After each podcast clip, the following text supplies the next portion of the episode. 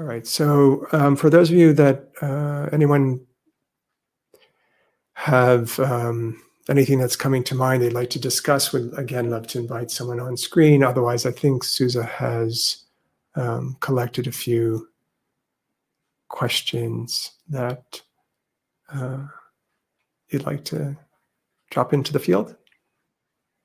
Yes. Hey, everyone. So let's see here. Um, this one seemed relevant and folks seem to find some appreciation um, for this, which is um, another one from Gina, um, which was a question as a beginner. So when switching from a mostly guided meditation practice, so maybe some um, comfort mm-hmm. and mm-hmm. familiarity with listening to guided on um, a meditation app like 10% or others, Calm, to um, what type of meditation do you suggest? So I find that I'm bouncing around from a focus on concentration to insight to metta or open awareness or with an anchor. I'm not exactly sure if I should be trying everything or settling into one thing for a while in order to build mm. a solid foundation. Mm. Yeah. Yeah, thank you for that question. And that's that really is an ongoing exploration that we'll each um, encounter. I think um, I do find, just to say, uh, mm, I think a lot of these practices do tend to converge over time. That uh, meeting something mindfully has the experience of metta uh, in it, and even metta, staying with metta, will develop samadhi or stability of mind, concentration concentration really only unfolds when the heart and mind uh, are soft and meeting things as they are. So there is a way in which they really do um, support and lead into into each other, and they're not really distinct lines of division between them. But that said, um, particularly if you're exploring the practices as unique or, or distinct um, moments, I would I would suggest staying a little bit and dwelling in one. Um, it may be during a whole session, or if you have a longer period to uh, clearly know that you are receiving experiences in terms of insight, just being with things as they are. And then when you are wanting to open the heart a bit, if that is something you want to take on, and specifically as a metta practice, just knowing that that now you're inclining the mind towards bringing in the concepts of metta. Or now i'm wanting to really develop some stability um, i'm going to really just stick with the uh, uh, the practices that incline the mind right to stabilizing um, with moment to moment experience um, and so it's in a way you're, you're getting familiar with the terrain. Um, it, eh, getting familiar with the terrain of each each type of practice and not uh, just sort of wherever the wind uh, blows you in in your particular experience. Um, I'll say that the in terms of insight practices, the we could say the really the foundation of what the Buddha was offering as the path to liberation is really um, it is through the um, directly seeing into uh, the roots of what causes suffering and what releases that um, that bondage or that um, those patterns and those are those those moments that in stability uh, through the different factors of um, so maybe getting into more than I need to right now, but the factors of awakening. Um, so those factors that uh, um, are the conditions that allow us to see very deeply. They are the liberating uh, uh, conditions that free the mind from patterns. so we need to have a mind that is stable, that is equanimous, that is light and joyful, that is calm, uh, that is curious and awake, present with some energy and interest.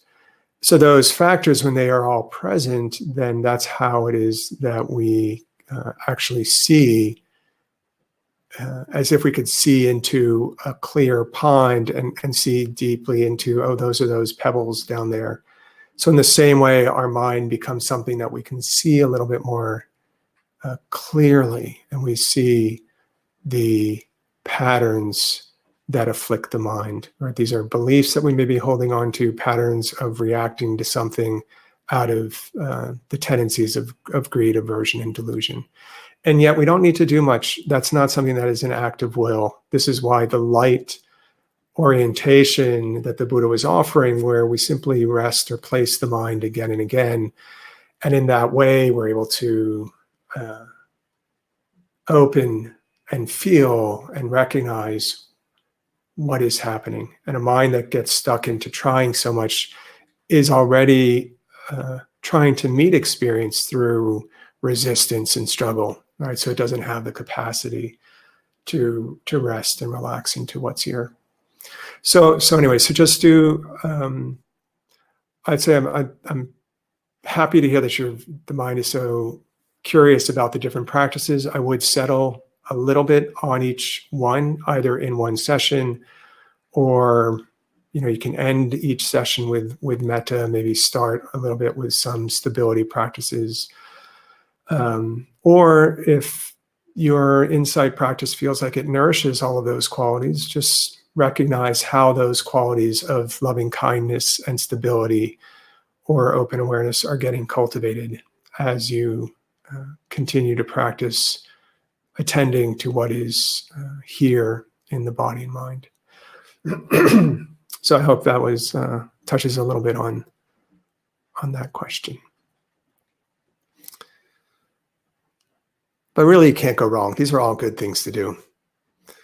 Really wonderful things to spend one time with. If if they're leading you towards uh, greater ease and openness, great. If you're getting more contracted, then you need to check and maybe relax and open up again. That's actually a great lead into the next question, which is actually a couple of questions, sort of series of questions between a few people that I think we can think we can hit three.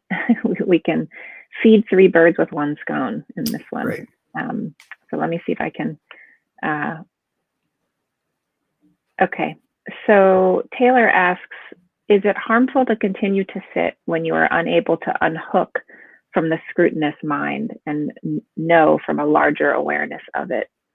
When you're stuck in the current and thrashing, even when you've been sitting for 30 minutes or hours, stopping feels like giving up hope. Um, mm. So the, there are two more questions. I'm going to name them because I think they're all pointing to the same okay. thing. Um, okay. Katerina asked, can you please comment about the crying? I was trying to make no noise in the retreat, but now was very loud. I was feeling wet cheeks, the urge to blow my nose, etc. How should I approach this? Okay, and then Joan adds, oh, "Yes, when you're question as you that's okay. They're all. I'll, I'll, I'll help. Okay. I'll help weave them because I think they're all pointing to the same thing." Joan says, "Yes, when you are struggling with something specific, how do you know how long to meditate on it or about it or go about your business and let an answer unfold if you are lucky. And I think they're all pointing to um, what's skillful. Can you say action. that last one again? Say, say that last yeah, one. Yeah, sure. Um, yes, when you are struggling with something specific, how do you know how long to meditate on it or about it or go about your business and let an answer unfold? Mm-hmm. Okay. Um, so I think yeah, to me, they all seem to be pointing a little bit to um, how to work skillfully with challenging things as they come up. Um, yeah. And the first one was when, yeah, stuck. how is it harmful to continue to sit when you're unable to unhook from, you know, um, right. Oh, and then the scrutinizing mind, and then sort of how do you work with, yeah, when something's arising? And they are a little bit different, but okay. I imagine you, you probably could speak to in terms of you know when do we when do we take a break from what the mind has been struggling with. Um, it's a really good thing to be checking on because I think a lot of a lot of times, many of us and, and long-term meditators, I feel like the mind can very easily get um, caught into patterns, and it's almost like we're too close to what it is that we're doing, and it's difficult to step back and then from that, you know, stepping back, gain some perspective and realize, oh, I've been, I've been just, I've been resisting the heck out of this thing. I didn't, I couldn't even see the resistance. I was so stuck in it. Um, and we really can, uh, you know, having spent a lot of time in monasteries and seeing in a way professional, you know, professional meditators, meaning people who just 100% dedicating their whole life, you know, and just see the, the, the, the, the habits that come into our practice. So that's why I think at some point I said, you know, it's important that our practice doesn't become mechanical, right? It's not it's not something we just sit down and flip a switch and now we're just on some autopilot. It is a very alive and sensitive, intelligent process. Um, we're not trying to resolve and necessarily think our way through things, even though our intelligence is a part of our practice but we do we, we need to be awake to what's happening. So if you notice that you are really caught on something taking a break may be the uh, the movement of wisdom. And what we're really taking a break from is the because uh, uh, don't think about i would encourage you not to think about um, uh, practice as being defined by the posture. Um, and so, continuing, so let's say you've been sitting and the mind has gotten stuck, and you decide to move or to get up or to open the eyes. Really, what the motivation might be there is a, a compassionate and wise movement to land the attention on something that uh, not activating the resistance, the clinging, the overwhelm. So, this is something that we really ought to be checking pretty regularly. And this is really the exploration of the wise attention, wise attitude. How am I relating? How am I relating to what it is that's arising? And oftentimes, the very thing that we're looking at is the thing that is, is activating identification, struggle, resistance. And we can stay with it if we feel as if the mind is understanding and learning through that process, but oftentimes moving the attention to uh, a domain in our experience that is balancing, that allows a wise attention, a attitude that is relaxed to to come up because when that surfaces and then you return to this difficult pattern, you now are seeing it through that lens, right? Through more balance, through more wisdom, through more compassion. Um, but but being stuck in something, you just need to see: Am I learning, or am I just spinning? Um, so that's that is really a very useful thing, and, and not to assume that you're just avoiding. It may be the, the most important thing at that time is to just lighten the heart, go for a walk, listen to some music, and watch your mind. And you'll see, oh, right, now I feel balanced again. But pay attention to that because there's so much to learn about how the mind gets drawn into vortexes that it can't get out of and how it finds balance. And then what happens when the mind has gained balance again? What does that pattern look like? What is that belief, right? Or uh, emotional storm? How's that? How does that? How is it being experienced when there's some greater stability, greater ease? And in terms of the the, I think uh, the question was something around crying and or emoting, and maybe in the hall, you know, when we're in around others, we don't let ourselves do that so much. I, I think that was the domain of the question. I mean, one of the blessings really of being at home and being able to practice in our own field is we don't have to have those socialized norms as to what is allowable and what's not. And um, yeah, to really just give yourself full permission to, you know, to to feel and to emote. In a retreat environment, it's awkward because we, you know, we don't want to disturb, and yet ultimately, um, the uh, the expression of our own heart and mind uh, is something that we can each open to and learn to. And so my encouragements on retreat, if something is coming up, you know, try try to to just have you know some awareness, but also everything is nature. You know, we don't have to be worried about. Often joke about even breathing. We don't we don't even want the people next to us to breathe anymore you know, because we're trying to do our meditation practice. And before we know it, we, you know, what we consider as being like a very open hearted practice ends up being um, something that's triggering all kinds of judgments and views. And so um, the more you, the more we relate to experience as um,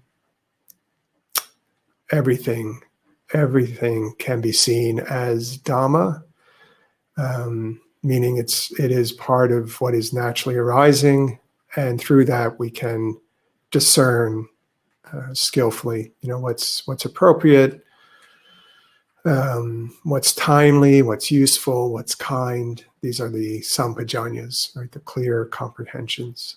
Sati sampajanya, mindfulness and clear comprehension. This phrase that surfaces a lot in the mindfulness instructions the Buddha gives. So not just mindfulness, but a sense also of of wisdom, could say. Um,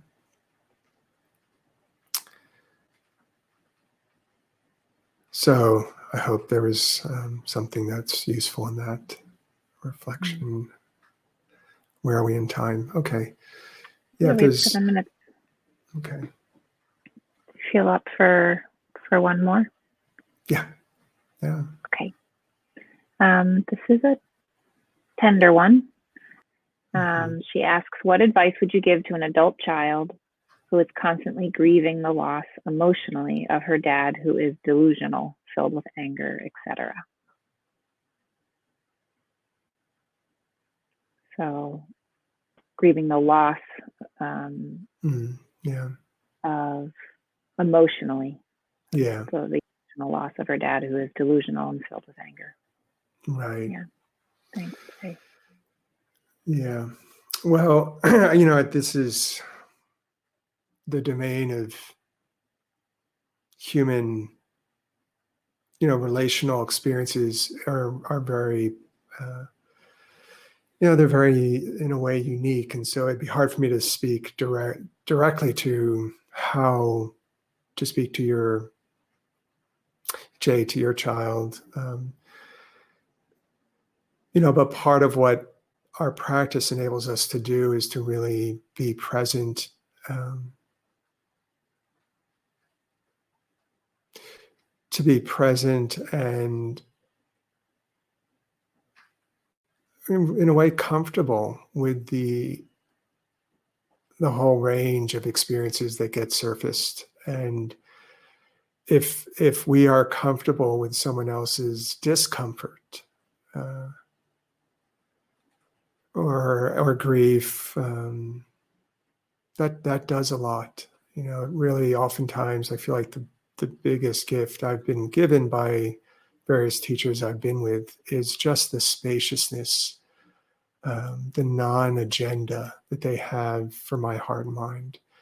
And I think you know when we rest in our own practice, in a way, we we have a capacity to respond more intuitively because we're not we're not coming with some preconception or or motivated by by some forces that are not uh, fully seen. Um, you know, and so practice really does it. It helps us in so many in so many ways, and we also can learn about the particularities of our own relationships and dynamics and uh, if we're paying attention, we'll get the appropriate um, feedback of maybe what was not skillful or not useful for for them and, and where they are in their own um, experience. So trusting trusting yourself, um, relying on on your own qualities of being uh, present, being settled, and then seeing what emerges out of that. Uh, and I, I, I, I have just seen really just so many uh, blessings from practice in terms of how it presents in my own relationships, my own family uh, relationships with my folks, uh, my brothers, and uh, relationship, you know, in partnership with Susa, and you know, and then with every every experience, relationship with the with the world, you know, how do you how do you not get totally shut down and depressed in a world that seems just intent on uh, destroying itself one way or another, right? Um, and it's not that anyone's intent on that, but that is that those are the forces that the Buddha spoke to, right? When when greed and aversion and delusion are present, then in sentient beings, then you really do get destructive results or or painful results. You know, and then even even without that, we live in a world that is uh, conditioned, changing, uh, uncontrollable world. And so the world itself isn't really designed for perfection, and yet our hearts seek it out constantly um, because that's what it that's what we know is to is to escape the you know the unpleasant or to escape the uncertain. So our practice opens us up to the way things are and the freedom really of engaging the world just as it is from you know from places that are more settled and and just the gift right that that brings the joy that it it allows us as well to experience even with the fullness of how how things are. Um, so hmm, we come uh, to the end of this session. I'm i'm planning on on doing these monthly sessions. The next few months um, will be uh, i'll be kind of more fully immersed in my own retreat practice. So hopefully that brings some benefit um, as well in terms of speaking from an environment that uh, really uh, allows me to feel as connected to my practice uh, ongoing but hopefully a day like today gives you some um, really encouragement and connection to others, um, to pick up practice, to be inspired. It makes a difference. It doesn't have to be a lot. Just noticing the slightest movement towards uh, towards knowing, um, towards kindness. Uh, you can try out delusion and anger frustration and you know try all those out and see how they go. They tend to not work out that well. So um, don't try them out for that long. Just taste them uh, but that's part of what gets us back towards practice. I mean we notice the good what's helpful. Thank you for listening to learn how you can support the teachers and dharma seed please visit dharmaseed.org slash donate.